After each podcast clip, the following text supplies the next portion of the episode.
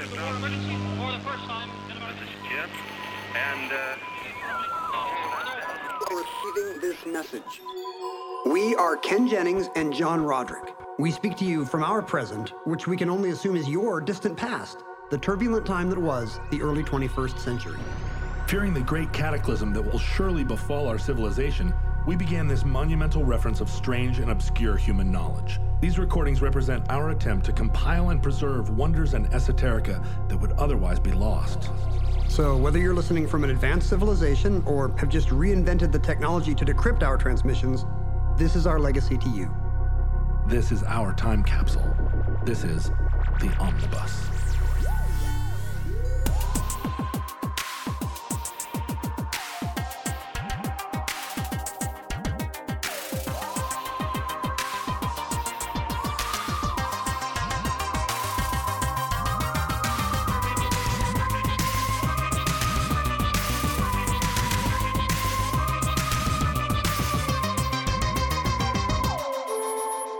You have accessed entry 159.PR0913, certificate number 31531. Anita Bryant. Security agent, security agent. No, no, let, let him stay. No. Let him stay. Well, at That's least it. it's a fruit pie. Let's pray for him right now. Anita, let's pray Father, I want to ask that you forgive him that we love him. and that we love him and that we're praying for him to be delivered from his deviant lifestyle, Father. And I just, Anita Bryant.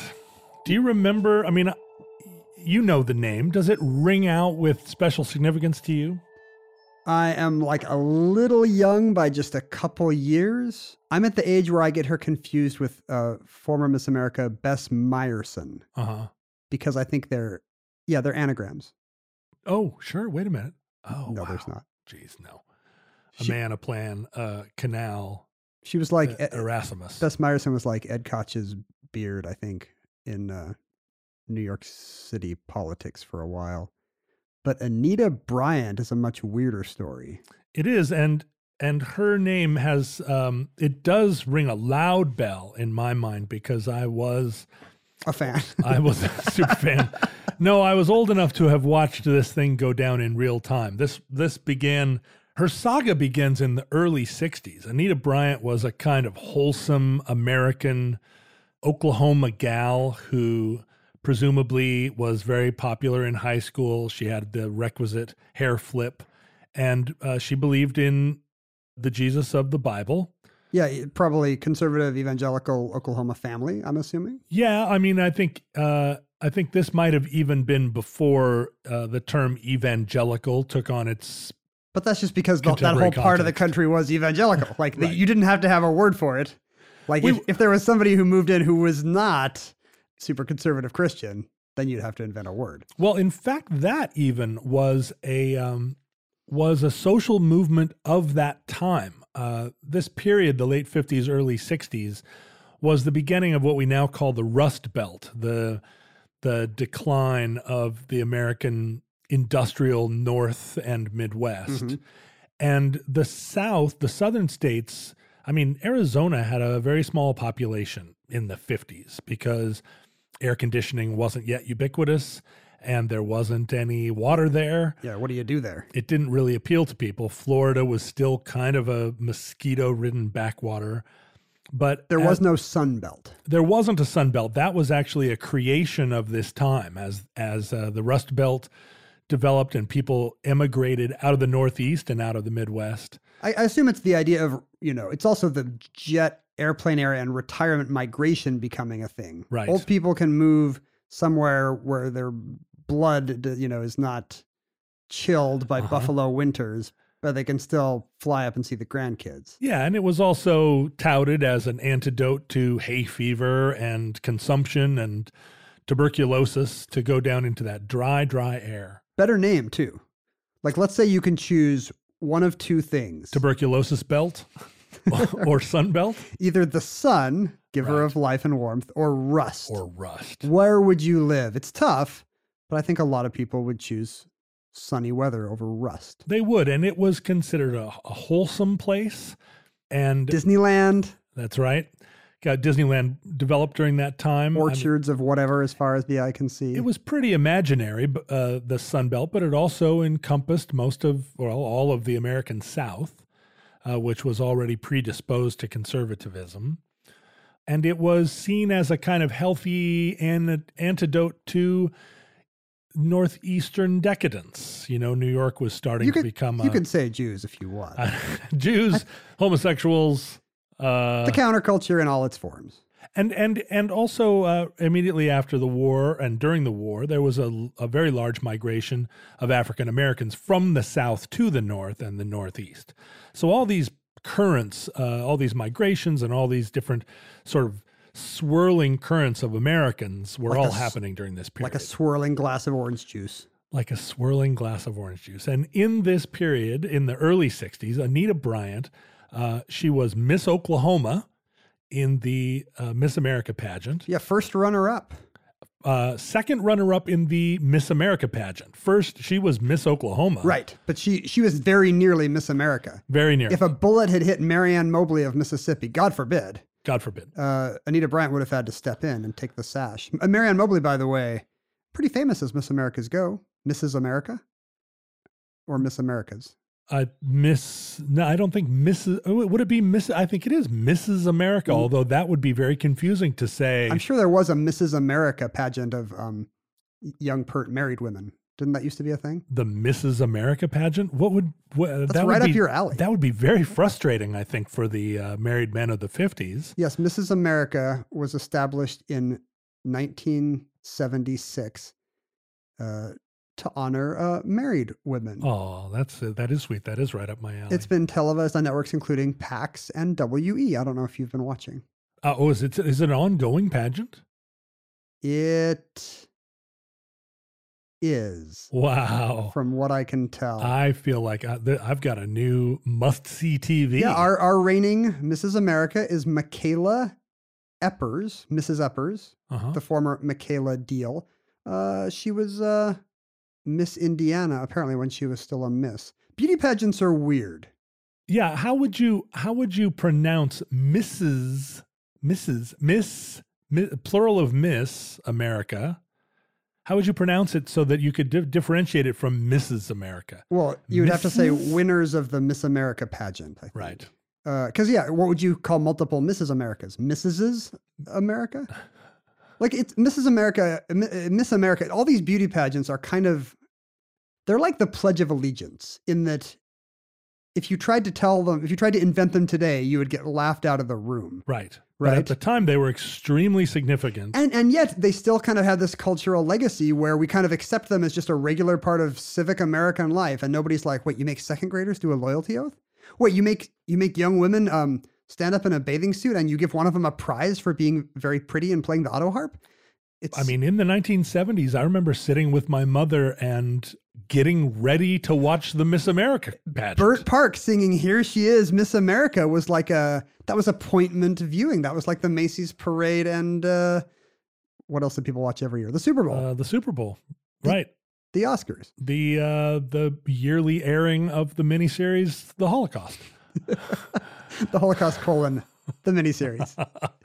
Uh, but Anita Bryant translated her uh, her brush with greatness, her second runner up in the Miss America contest. By the way, shout out to Mary Ann Mobley, who later um, married actor and TV host Gary Collins and played the mom on the last season of Diff'rent Strokes after Dixie Carter bowed out. wow, this is the kind of thing that you could only really know by having been uh, By having the exact right age. by ha- not only being the exact right age, but also being sequestered in Korea with only one television station. Dixie Carter played Conrad Bain's wife on the penultimate season of Diff'rent Strokes, and then she was abruptly replaced by Mary Ann Mobley. Dixie Carter and Mary Ann Mobley later played rivals on Designing Women, too, so their lives are interwoven. My goodness, what it would be like to be inside your head, just rummaging around, opening drawers, and all these like all these strange like stuffed animals and and uh, Raggedy Ann dolls that are in there. It's not just random. I have an agenda here. I think it's shameful that we are celebrating Anita Bryant when she finished second place to Mary Ann Mobley. She's Yeah. a second rate Mary Ann Mobley. Why isn't Mary Ann Mobley in the omnibus? Well, Mary Ann Mobley may one day be in the omnibus. I I, I leave it to you. But Anita Bryant, uh, actually became a pop star of the early 60s. Not really a, uh, a chart storming pop star, but she had a number five hit with a tune called Paper Roses. Paper roses, paper roses. Oh, how real those roses seem to be. But they're only. Later covered with greater success by Marie Osmond. Marie Osmond got a, had a number one hit on the country charts with Paper Roses in the 1970s. I feel like I need to stick up for my people here, who apparently are Mormon pop stars and Mary Ann Mobley. Well, if uh, this is a, a, further endorsement of Mormonism, that a Mormon pop star could take this to number one, where a secular or a, I'm sorry, a Baptist one yeah. can only get to number five. Uh, we're clearly five times better. Clearly, That's how the math works on that. there's that Latter Day Saints math that I use to uh, to calculate all my payments to contractors. That's how you work out who's uh, who's getting into heaven or not. You got to look at highest Billboard chart position. But Anita Bryant was attractive and bubbly, vivacious. She had a Is she a good singer? I've never heard any of these songs. She's a fine singer. I mean, she's she certainly uh, she earned those middling chart hits based on her talent rather than some other factor. As pageant people will tell you to death. I had a friend whose sister was a pageant girl and maybe a state runner up. Um, it's not just about appearance. You know? No, no, no, no, no. It's all about talent and poise. Appearance is just, I mean, it's it's an accident that these all happen to be conventionally pretty girls every year. I wish more of us were graded on poise. Sure. Nobody has ever graded me on poise as far as I know, to my knowledge. Well, I don't know. That's part of the reason you're here in Omnibus. I could have I could have co-hosted this show with any quiz winner, Quiz show poise. but you I guess I mean more like poise. I guess I mean more like poise getting on a bus, for example. Right. Nobody's ever like, nice job. They just say it sarcastically if you have bad poise. Nice job. Well, I mean, I think I get often graded uh, on the basis of sang-froid. You are a rock musician. That's the one profession in America that is graded on poise. Yeah, well, and and daring do. I'm seven out of ten with daring do. I'm guessing there's not a whole lot of daring do. Well, not Really? Anymore. That's, Not That's a, daring do is a younger man's game. Well, I don't know. I just went on a six day motorcycle ride around Oregon. There's a certain amount of daring due to that. It's only daring do if you're solving mysteries or, uh, Oh, yeah. you know, or some kind of. I feel like daring do has to involve some level of acrobatics. At some point, you have to grab a rope or a vine Yeah. and swing from one cliff to another. Did your motorcycle ever jump anything? Uh, no, Did I it- tried very hard to keep both wheels on the ground. Did it ever jump over the snapping jaws of any animal? Alligator, shark? No, I think before I got on this motorcycle, some earlier rider may have jumped it over a, a shark. Um, You could just kind of sense the vibe was still there. I yeah, I did. Well, you could. I mean, uh, Pinky Tuscadero had carved her initials in the back fender, so I knew something had happened. Uh, anyway, so Anita Bryant, being a, a kind of America's sweetheart type, in the late seventies, she married her manager, who was a disc jockey in Miami Dade. As was the style at the time. That was the style at the Marry time. your manager, some guy in a turtleneck and a blazer. and the two of them kind of had that sort of uh, like um, America's couple. They weren't quite Sonny and Cher, but they were. Um, They were kind of a made for TV Elvis and Priscilla. Yeah. Down market Southern charm. Yeah, that's right. And Anita parlayed this into a spokesperson role for the Florida Orange Growers Association. Let me tell you firsthand, that is the dream for a C list celebrity. like, that's a check that just keeps on coming. If I could be the spokesperson for literally anything, the the Washington Geoduck Farmers Association, I would jump at the chance. No matter how disreputable, you would do the ads. What is a disreputable organization that I would not do that I would not be a spokesperson for? What if you were like the preparation H uh, guy?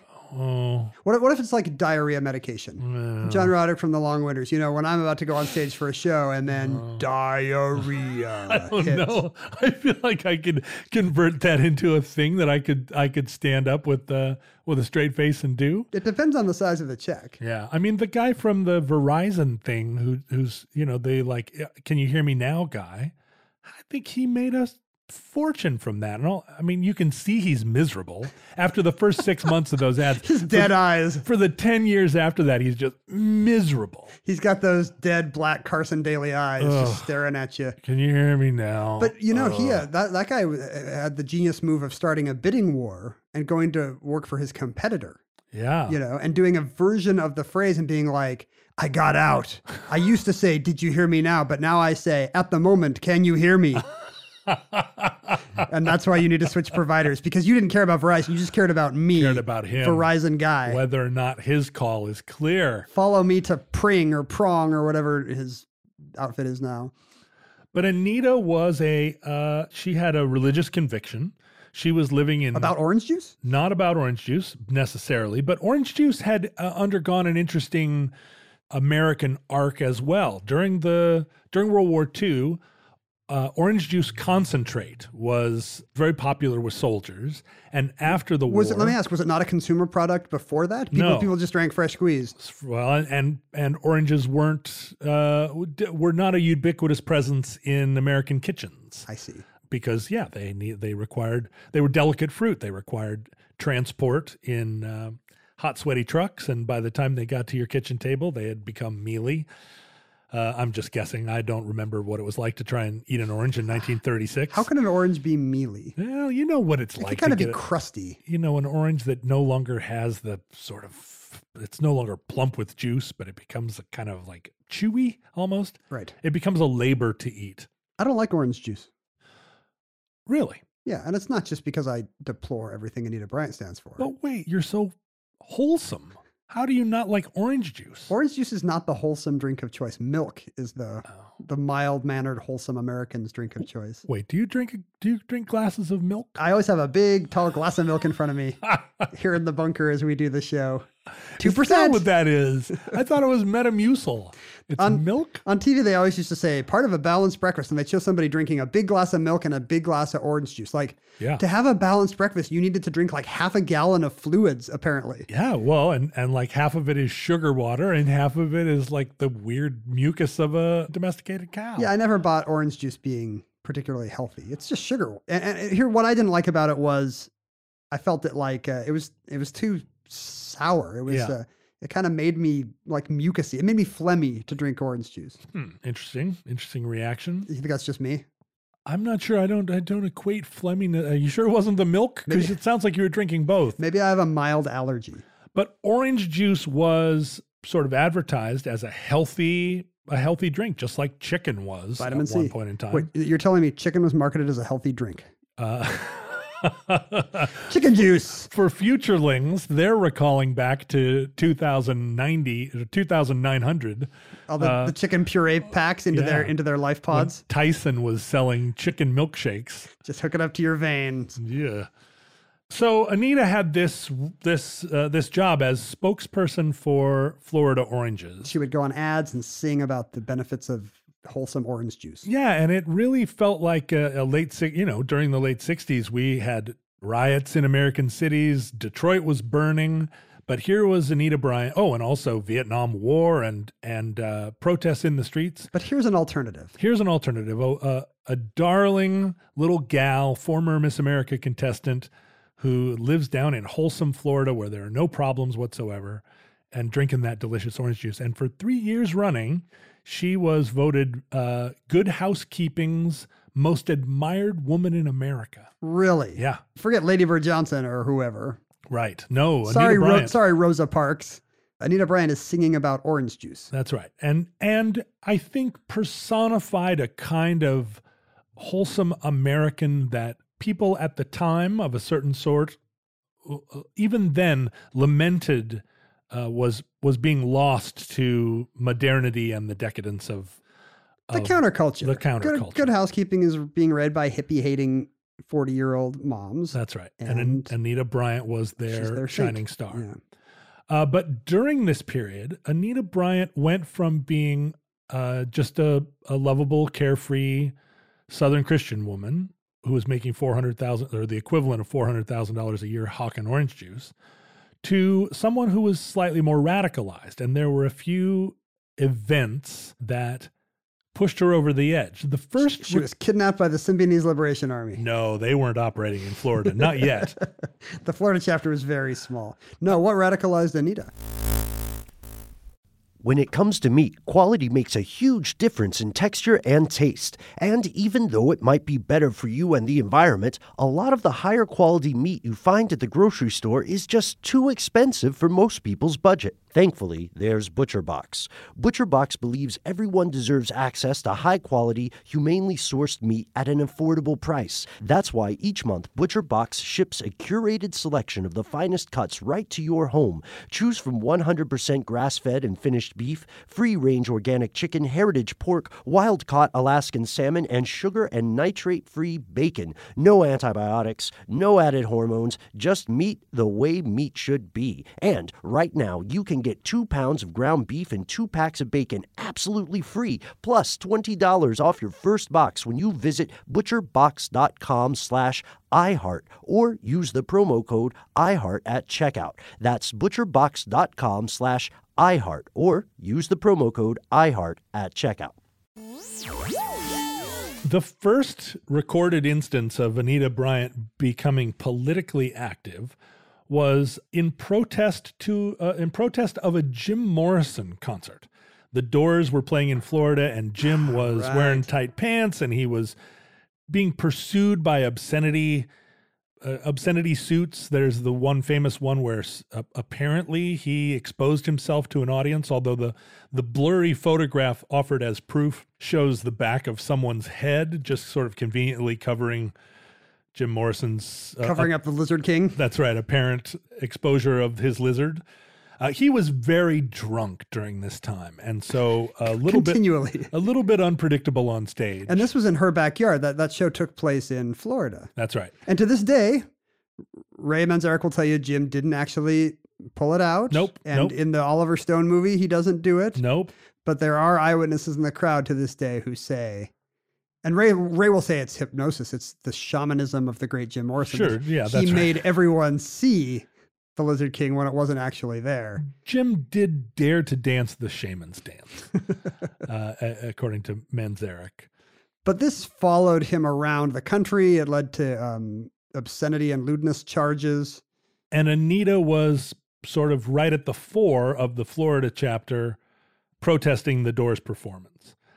Sure, there was there was a rally for decency at which old timey stars like Kate Smith and the Lettermen rallied around this idea that uh, the Doors were bad. And honestly, that's the only right wing charity I would ever donate to is, is one premised on the Doors being bad. Look, as a rock musician who came up in the shadow of the Doors, let's say, because we have all lived in the shadow of the Doors, I it's the one instance where I agree with Anita Bryant.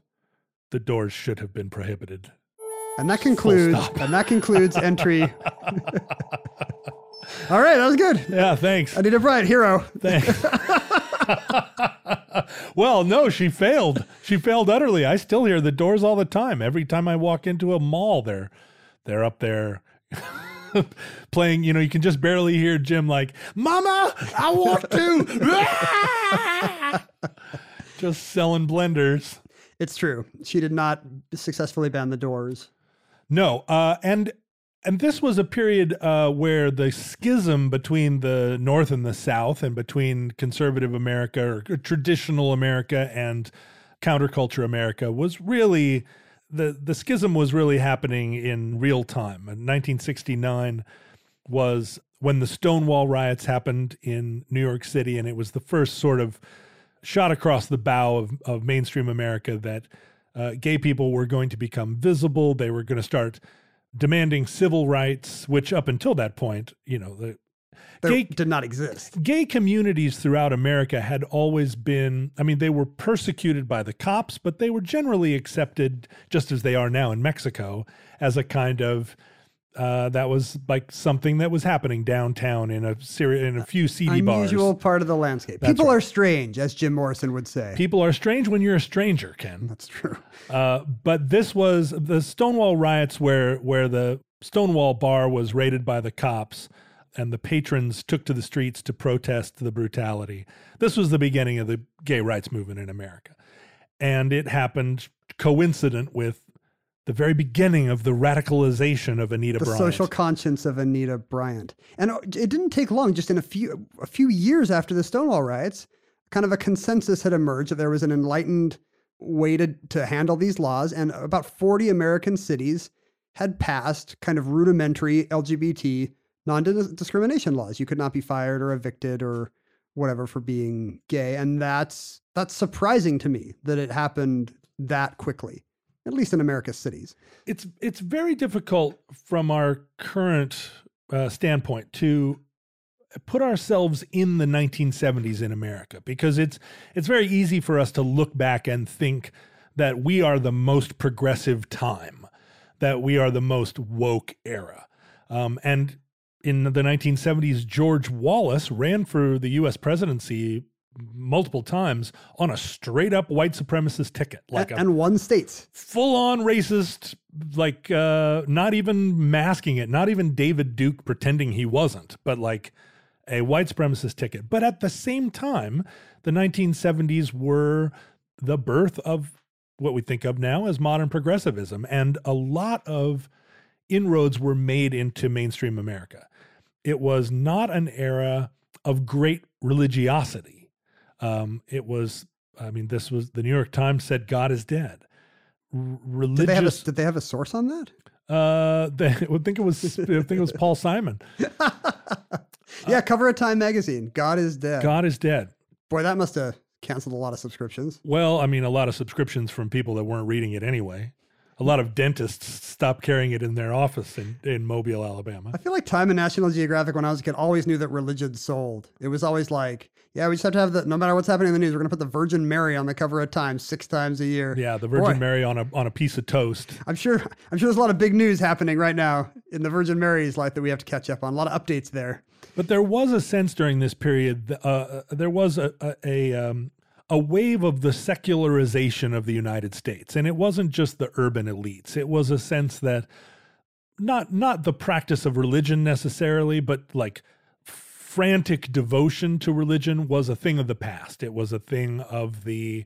It was evidence of, of less education, less sophistication. It's backwoodsy. We want well behaved suburban religiosity. And this wasn't just true of Baptist religions, it was also true of Catholicism and uh, Judaism. Uh, all the religions were were experiencing downturns in attendance and it was just seen as like now we're in the United States we're past wars of religion and we're moving into this new a, a new future that is more enlightened and more educated. As I understand it, the battle lines were not as drawn as hard uh, At all. politically between this idea that there's good religious people and, you know, kind of suspect a religious people. You know, there were The know, battle lines weren't. No, in fact Jimmy Carter was a was a Baptist. Sure.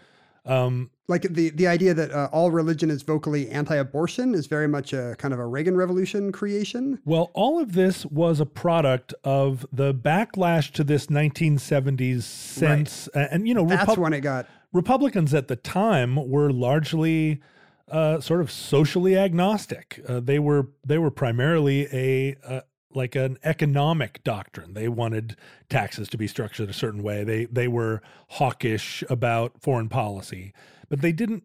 Republicans didn't really have this moral component that we think of them having now. They were not culture warriors. And Democrats often were They're were- racist. well, later, or I'm sorry, earlier. But they Democrats also, I mean, the the Democratic coalition in, uh, included a lot of religious people and people that were quite devout. and the South. It was the default political party of the South. Yeah, up until the six, up until Johnson did his little switcheroo on them. Uh, that's what you call the Civil Rights Act, a Which we- switcheroo? which we can, well, you know, his little, his little, uh, his little Texas two step. his little game, his little, little game with the Senate.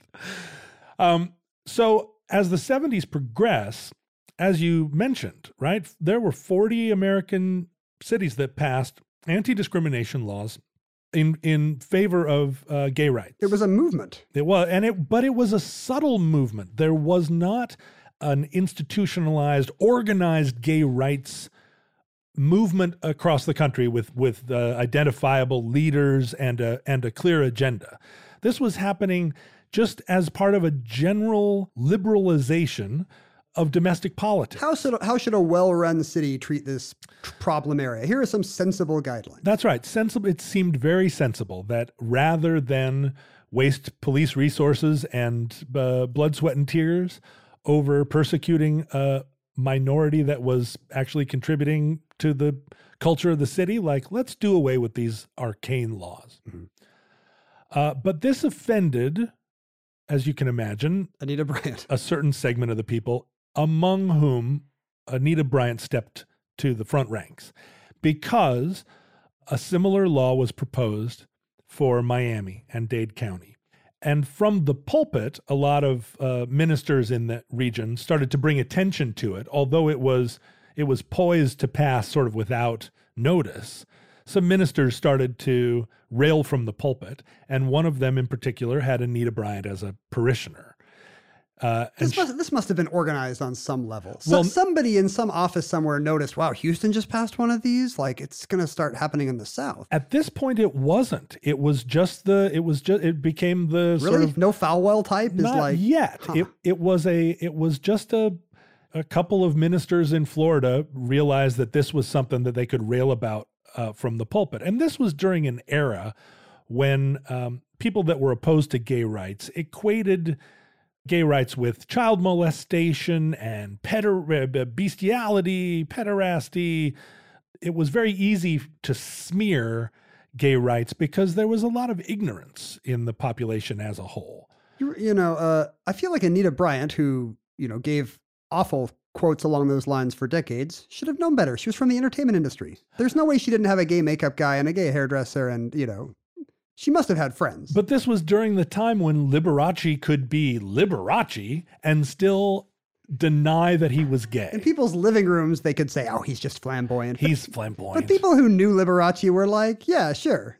well, The, yeah. the entertainment industry is uh, super gay. But Hollywood is sophisticated in a way that mainstream America isn't. No one, I mean, it was still shocking that Elton John was gay when he came. I mean, Elton John got married in the 1980s. But yeah, Elton John pretending to be bi for many years. Even Rob Halford of Judas Priest coming out as gay in the 2000s um, took many people by surprise. Metal fans. uh, because it just hadn't occurred to them. There, the the lack of sophistication isn't always bigotry. It often is just ignorance. It still hasn't happened in sports.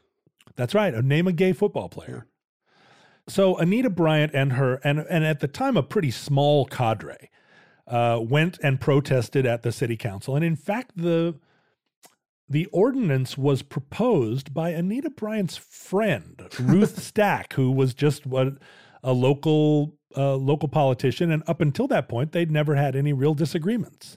But Ruth put forth this what she considered to be just a reasonable uh, ordinance to change the laws uh, in favor of equal rights um, for gays and lesbians. And even then, there wasn't a concept even of tr- transgender people, and lesbians weren't included in the ordinance either because they were sort of it didn't they weren't it They're volleyball coaches or whatever. Yeah, Gay men, they're the threat. they're the threat. Pe- people didn't weren't entirely sure that lesbianism was real. It seemed like something that happened in college. I wonder, just, I wonder if that's a result of just a more male-centric culture where you know masculinity defines America. So anything that threatens masculinity is much more deadly than uh, whatever lesbians represent.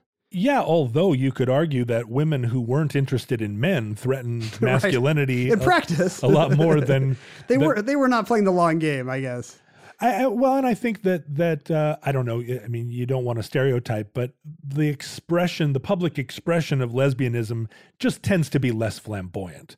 There aren't as many. Uh, uh, there aren't as many feathers. Let's say. It could certainly be a fact that there's, uh, you know, a, a titillating aspect to lesbianism that flatters a certain kind of even old-fashioned male audience. Um, Well, in, in a way, that in a way that you know encourages the culture to give them a pass because There's well, that. I know. mean, the what what are described as lipstick lesbians, which is to say femme lesbians, do appeal to a large swath of the American men if the if it's fantasy if it's turned into fantasy. And I right? wonder if that's kind of fundamental to, uh, we're going to give him a pass. What we really are going to go after are these swishy hairdressers. That's right. Well, well, and and it was always the the the animosity toward gay men was always connected to pedophilia. Uh, Anita actually named her organization Save Our Children Save Our Children. until the Save the Children Foundation shut her down, I guess. they had the copyright on saving children. There was already an NGO fund who was like, we're actually saving them from a real thing that exists floods and earthquakes. so the the the ordinance actually passed despite Anita and her nascent uh, protest Oh, organization. Miami got their Mi- non discrimination law. Miami got their non discrimination law. And at that point, Anita and her sort of celebrity and her vocal opposition to it, all of her proclamations that the children were in danger, but also that the that the legislation, and we still hear this argument today, the legislation was inherently anti-Christian. It prohibited her from teaching her or from raising her children in a moral world. this, and is, so it yeah, this is the new argument against it was rights. discriminatory against moral people. we have to use the language of discrimination to say, I, as a white Christian, am deeply offended. I'm the real victim here. That's right. And and and part of her argument was her children attended private Christian school, but this ordinance allowed openly gay people to be teachers. And so she felt threatened that her Baptist school was going to hire a, a gay choir teacher and that that teacher would then recruit her students into their uh I don't know what, the gay sex cult. The recruitment is a big deal, I guess. Um, you know, she would go around the country saying things like, homosexuals cannot biologically reproduce children, therefore they must recruit our children. Mm, They're recruiting Which is the craziest logic to me. Like, there's plenty of replacement among gay populations. You know how? Straight people giving birth to gay kids. Like, th- there, there's going to be plenty of gay kids. We don't have to make them. But this is a modern understanding that that that being gay is biological. It's true. Like, if you believe that everybody's straight until preyed upon well, by, and, but by the gay agenda. because at the time the DSM three or two or whatever it was, I mean the the uh, the actual manual of psychological disorders promoted promulgated by the American Psychiatric Institute was uh, it described homosexuality as a as a product of a overbearing mother and an unattentive father. I mean, it it continued to describe Wow. homosexuality as I a, just realized I'm gay then. Actually, Well, I'm two for two. I didn't want to say anything. Sure, if you treat it as if it's a disorder, then you if it's a disorder it. and a thing that you can be tempted into, and that that's always been the confusing thing to me. Right. If you can be tempted into it, then that must mean it sounds pretty good or it's like pretty fun over there.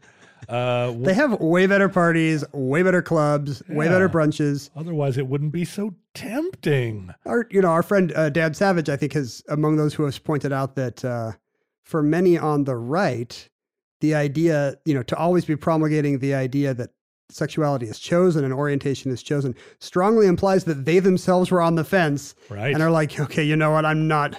I'm not doing this. Come on. I'm going to stay in the closet with. That's right. I'm going to marry Karen just like mom wants. Pick the one that doesn't sin. And uh, and I think that's why you get a lot of these deeply closeted Republican congressmen getting up to shenanigans in in restroom stalls. You're talking about the wide stance. well, I wish I wish Larry. Uh, what's that guy's name? Larry. I've been I, every Not time I'm- every time I'm in the Minneapolis airport, I You go to his? I go to his stall. Oh, you do? It's, no. it's not super cruisy. Does it have a Does it have a plaque? Larry Craig. You're talking about Larry. Larry Craig. Craig, right? I wish Larry Craig were the only such case. It's a it's an epidemic Sure, of a lot of a lot of these uh, the most fire and brimstone crusaders get caught. get uh, caught with a 14 year old boy. right with their pants down. In some cases, literally. Oh wait, that was the joke. That's all right. Uh, I'll just throw these notes away. I'll just throw all my jokes away if you're going to explain them. Uh, Twitter has taught me that the best thing you can do when someone tells you a joke is to explain the premise back to them. I see. Yeah, that's right. It's helpful. That's like 30% of your feed, isn't it? well, so Anita uh, becomes the sort of catalyst behind what very quickly becomes a national movement and a very organized national movement. Uh, this she becomes the darling of the PTL club and uh, a very young Jerry Falwell just getting off to his start and You've got pastors who are also well off entertainers who can start pumping right. money into this thing and promoting and, it. And this becomes a thing that they can this this is a recruitment tool for them.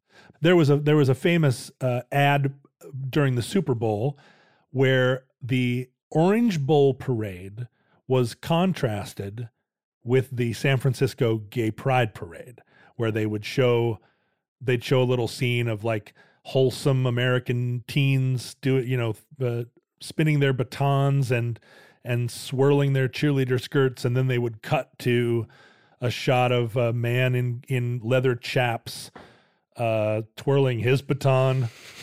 It was They're both baton twirlers. it was uh, and and this you know scandalized people who maybe prior to that would have been sort of live and Live let and live. live. There was a there was a poll taken in the early 70s and a and a majority of American women, I mean a majority of American women felt like gay rights were just a natural extension of of where we were evolving politically.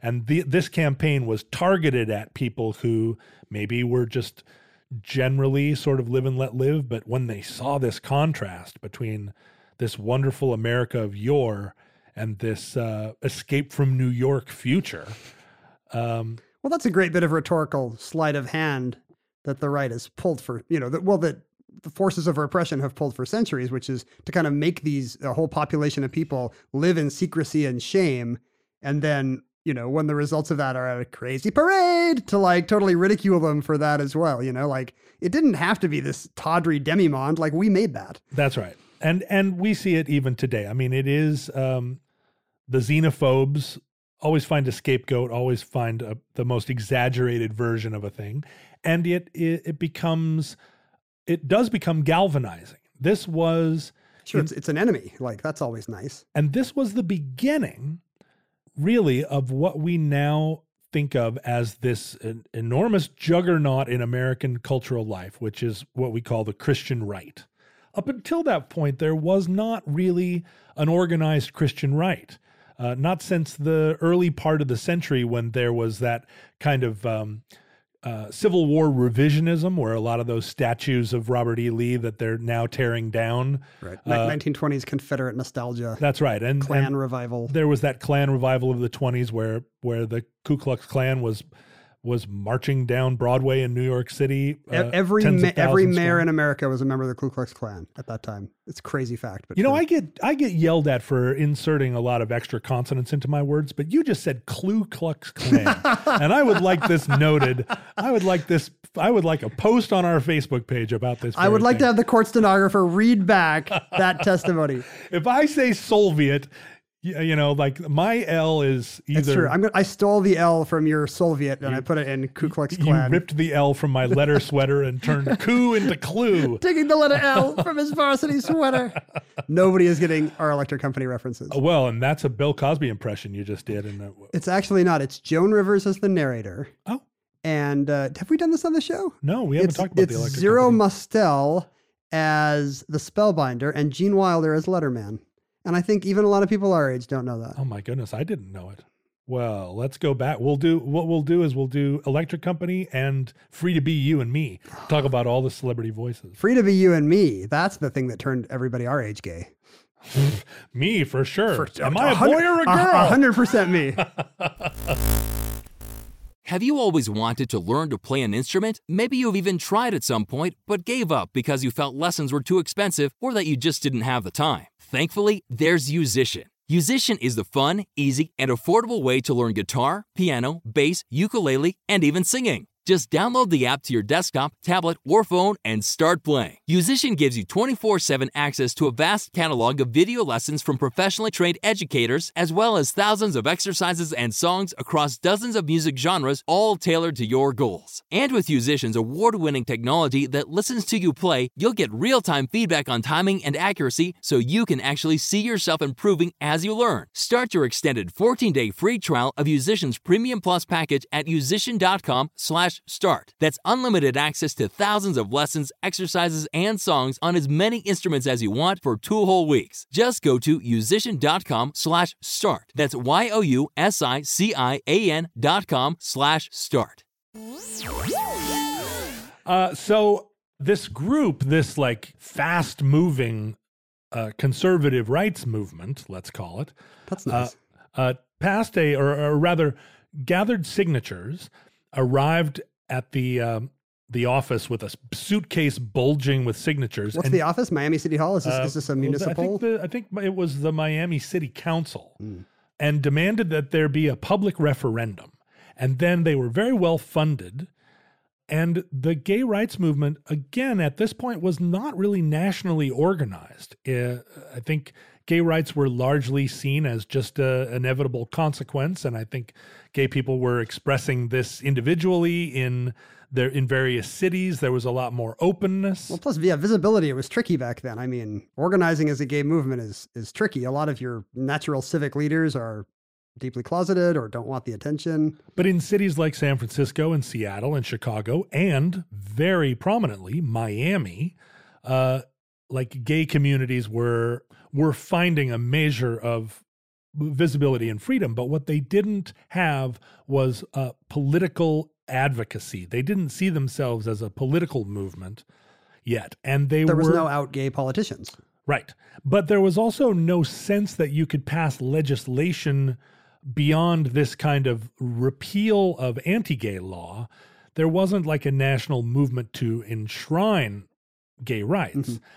And up until that point there hadn't needed to be because I mean look at the look at the success that had happened. But now they were blindsided by this conservative movement and when this measure was put up to a public vote, gay rights were rescinded in Miami Dade County by a 70 to 30 percent uh, vote in the election. Oh wow! So a lot of these city council laws were ahead of where the people were. Well, or the conservative uh, anti gay movement was able to direct a lot of people to the polls that maybe wouldn't have normally gone. And there wasn't a similarly well funded. Yeah. If, Uh, if it's only a crusade on one side, That's right. I got to get to the polls to vote for this anti-discrimination law that does not affect me. Yeah. And a lot of the people who would have happily accepted gay rights were not prepared to race to the polls to defend it. It was more of a it was they would have accepted a status quo, but it but it wasn't regarded as part of their fight.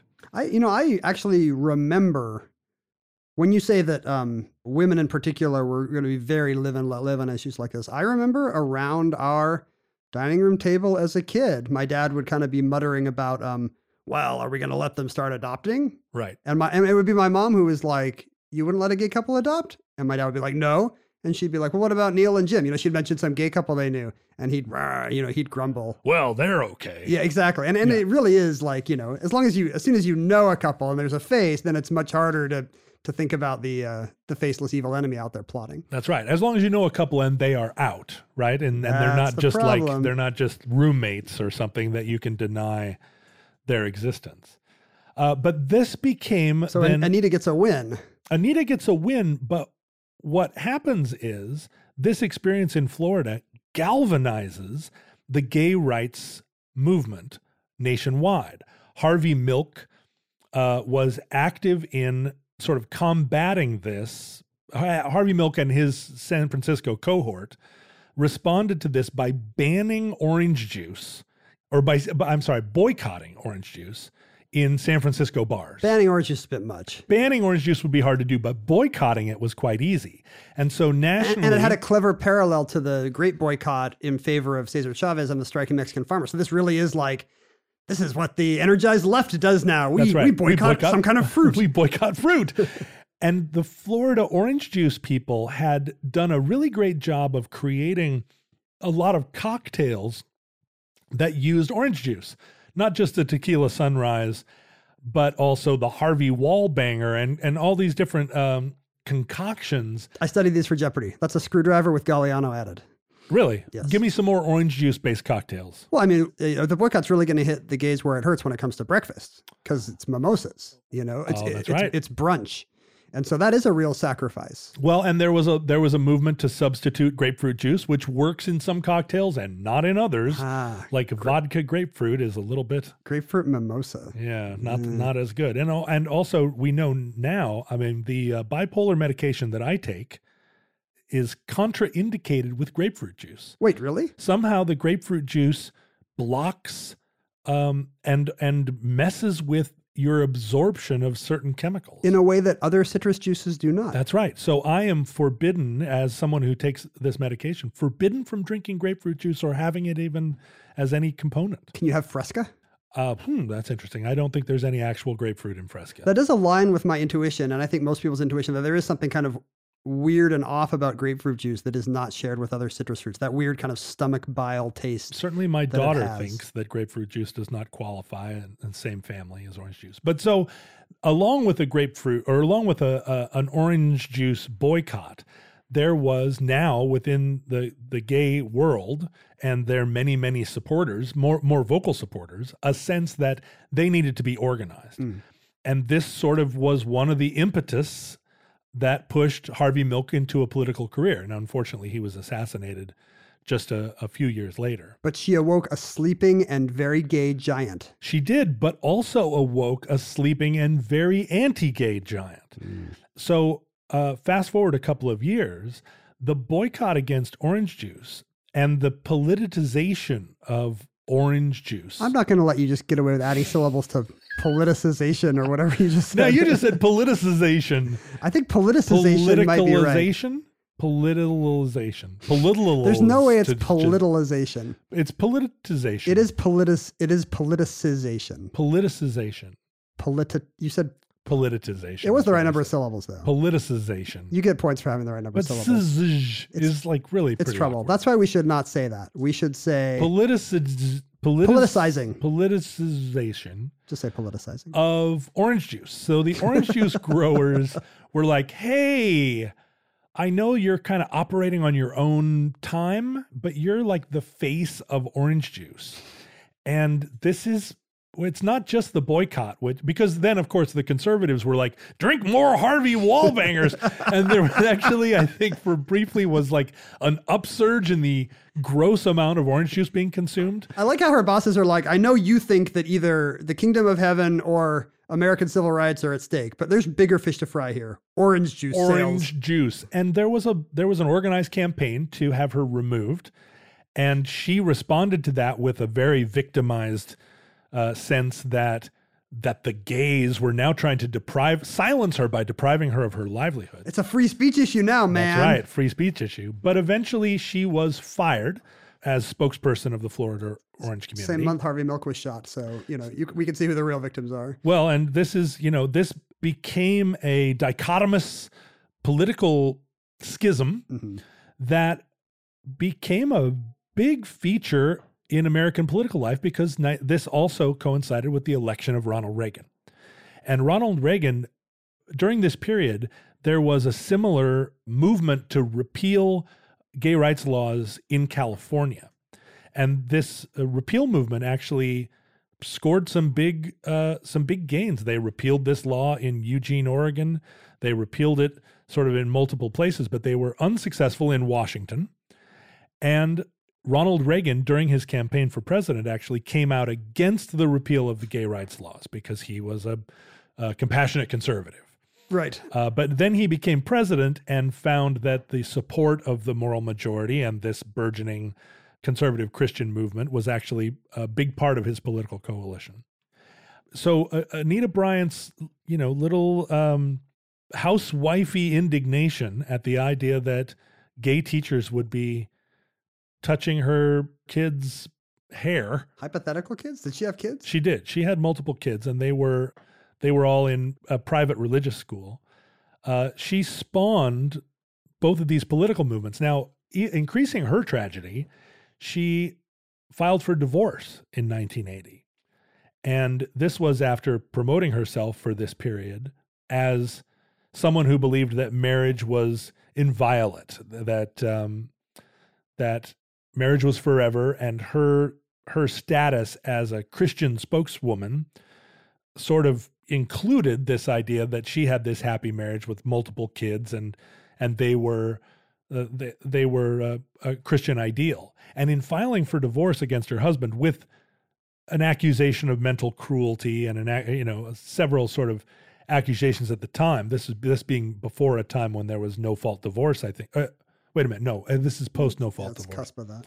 um, she suddenly lost her support from the Christian conservatives who felt, That would certainly not happen today. I mean, the, well, no, I mean, now you can now you can If, uh, if you're on the right side of the culture war, you can you can really do whatever you want. really get peed on by as many Russian prostitutes as you can afford. But also, I think the expectation is no longer that any entertainer will uh, of any ideology will stay with a spouse. I mean, the, the expectations about divorce are probably different now than they were then. A, a lot of things have changed, but she was abandoned Yeah. by the Christian movement that she ostensibly began and fell into a kind of her name on the left became synonymous with bigotry. Mm-hmm. Anita Bryant was a shorthand for a kind of person who was hateful. And despite her many protestations that she was not bigoted nor hateful, but simply acting out of love About the children. for the children, um, she was reviled by fully half the electorate. and even and even uh, pied at one point At one point, she got pied in the face with a. in Iowa. She was like the first famous person to ever take a pie in the face. She invented being pied as a political act. She was pied by a, a gay guy, and then she said, "Well, at least it was a fruit pie." She was able to come up with a kind of a, a funny homophobic slur while wiping whipped cream from her face. So you know, good under pressure. Often described as the one witty thing she ever said. And that concludes Anita Bryant. Entry 159.PR0913, certificate number 31531, in the omnibus. Futurelings, we want to advise you to stay away from social media. It will do you and your society no good, as we have discovered. In our day, we were less enlightened, and as a result, John and I were enthusiasts for the technology. Initially, we were, but now we realize it has corrupted us. I realize it more than Ken because Ken gets more likes than I get. I think I hate it just as much as you. I just have no intestinal fortitude. To, I can't. I, can't- I just can't. I don't know how to quit it. What's interesting is that you have, I think, overall a cheerier uh, mien than I do, and so when you get attacked, it's you brush it off. I I watch you do it. You get attacked and you go, Oh, these guys. "Lol." Uh, did you see the news yesterday Pond. about um, research out of Germany showing that when Facebook goes up in a specific locale, like you can immediately see anti-immigrant uh, Oh. sentiment and violence go up? So yeah, you know, social media is just a tool to turn us all into um, brainwashed demons from some Marvel Comics crossover event. Well, it really is garbage, but I, I, I don't think it's a tool. It's simply an aperture. Like the the garbage that is in us all, uh, I think, you know, civilization to a large degree has been a series of laws and mores to suppress the garbage people we actually are. Uh, by insisting that we wear our hats a certain way and that we wear ties to work and that we walk when the crosswalk says walk. And social media was this ungoverned and anarchic place where we were free to anonymously express what truly barbaric apes we are when we take our shirts off. And I think it needs to go down the tubes and go back to a time when you had to raise your hand to speak. I know that's unpopular with the internet libertarians, but but if that doesn't happen, yeah, which it won't. You can find us at Omnibus Project on every social media platform that exists. Omnibus at Omnibus Project at, At Twitter, Omnibus Project. Facebook, Snapchat. MySpace. Not really Snapchat. Grindr. I am at Ken Tinder. Jennings, not on Grindr, but on The League. Twitter. Are you familiar with the League? What is the League? The League is a um, a dating platform that you have to be admitted to. You have to prove that you are somebody, Ah, I see. and they allow you in because it's only for somebodies to date one another. Does somebody, can you qualify as a somebody by either income or attractiveness? Someone I know who uh, lives in a world where she feels like somebody and lives in a world of somebodies by their standards proposed to me that I join the League. Yeah, you should do a- that. Give us your league. somebody. Give us the your league username now here at the outro. So I joined it. Oh, perfect. uh, as a kind of lark. Let's see what happens if I join it. It's the same reason I joined the Sons of the Confederacy. no, I didn't really. Um, Former Ku Klux Klan member John Roderick. I joined it and it was very awkward for me to be on there because they would send me people like, hey, so and so is interested in you. And I would, you know, read her profile and she owned like a chain of yoga studios. And I'm like, I, your, your algorithm is wrong. That's not who's going to like me. That was We're actually like each that was the least accomplished person they had. They tried. Yeah. I was like, what you need to find is the manager of a dark cafe somewhere where they play goth music and where she like sneers at every customer. Like that's that's who my target audience is, not yoga people. So I stopped going on the league. I was there for about a week and a half just seeing what happened. At, but I'm probably at John Roderick there, so come by and There we see go. me. I was waiting. I was- he's also on Instagram. I'm there too. We had an email address uh, where you can also um, Could also. y- contact John if you're a goth barista of some kind. Uh, omnibusproject at howstuffworks.com. You can send him personal effects of a titillating nature at Omnibus Project, P.O. Box 55744. Shoreline, Polaroids. Shoreline, Washington. Polaroids. I'm not doing this outro anymore. Shore, Shoreline, Washington 99155. And keep in mind that I have the deposit box key and I will see all your terrible, incriminating stuff Dear. and put it online before John even gets to it. For my eyes only. Also, uh, our Facebook group, which is a chaste and moral place, Unlike the P.O. box, uh, where uh, smart, like-minded people can go on and discuss their various discuss uh, their various Volcel activities. their vo- uh, yeah, that's right. Their their hot takes. Uh, that is the Futurelings on Facebook, Omnibus Futurelings. Listeners, future Borgs and blobs, sentient blobs, Blobs and Borgs, Blobs or Borgs. blobs or Borgs, Borg blobs. Uh, from our vantage point in your presumably distant past, we have no idea how long our civilization survived. Uh, it seemed when we started this podcast that our demise was i- i- imminent. Yeah, how would you chart it? Do you feel like it's uh, is, is it escalating at the rate you expected? I mean, you know, We're still here. since then, now our our August skies are choked with smoke. Um, but it seems like maybe our president is closer to impeachment, which you could say you could make a case either way is is uh, evidence of, or rather, um, a sign of impending doom. It's true. Like uh, one of these months, we could have a president with object permanence in the White House, which Whoa! it's been a while. what would that be like? Crazy. Hey, I closed my eyes and opened them again, and this is still here. Can't play peekaboo with them anymore. But also, if he is successfully impeached, it's possible that his army of deplorables may rise up, and they typically have more guns. They have more the- more guns and more orange juice. more guns, more orange juice, and more uh, more square miles of American land. To I thought you were going to say frequent flyer miles. I was like, that is not true. They do not. The left has way more miles. sky miles than the right. That is 100% true, but the left also are the ones that sit and take it when they don't get upgraded, when their miles become less and less valuable, when they're not even upgraded to economy comfort. The left just just lays down and takes it. This is getting a little too personal, I think. All right. Anyway, we hope and pray that whatever the catastrophe is that we fear may never come by by whatever method. But if the worst comes soon, this recording, like all our recordings, may be our final word. But if Providence, as you understand it, allows, we hope to be back with you soon for another entry in the omnibus.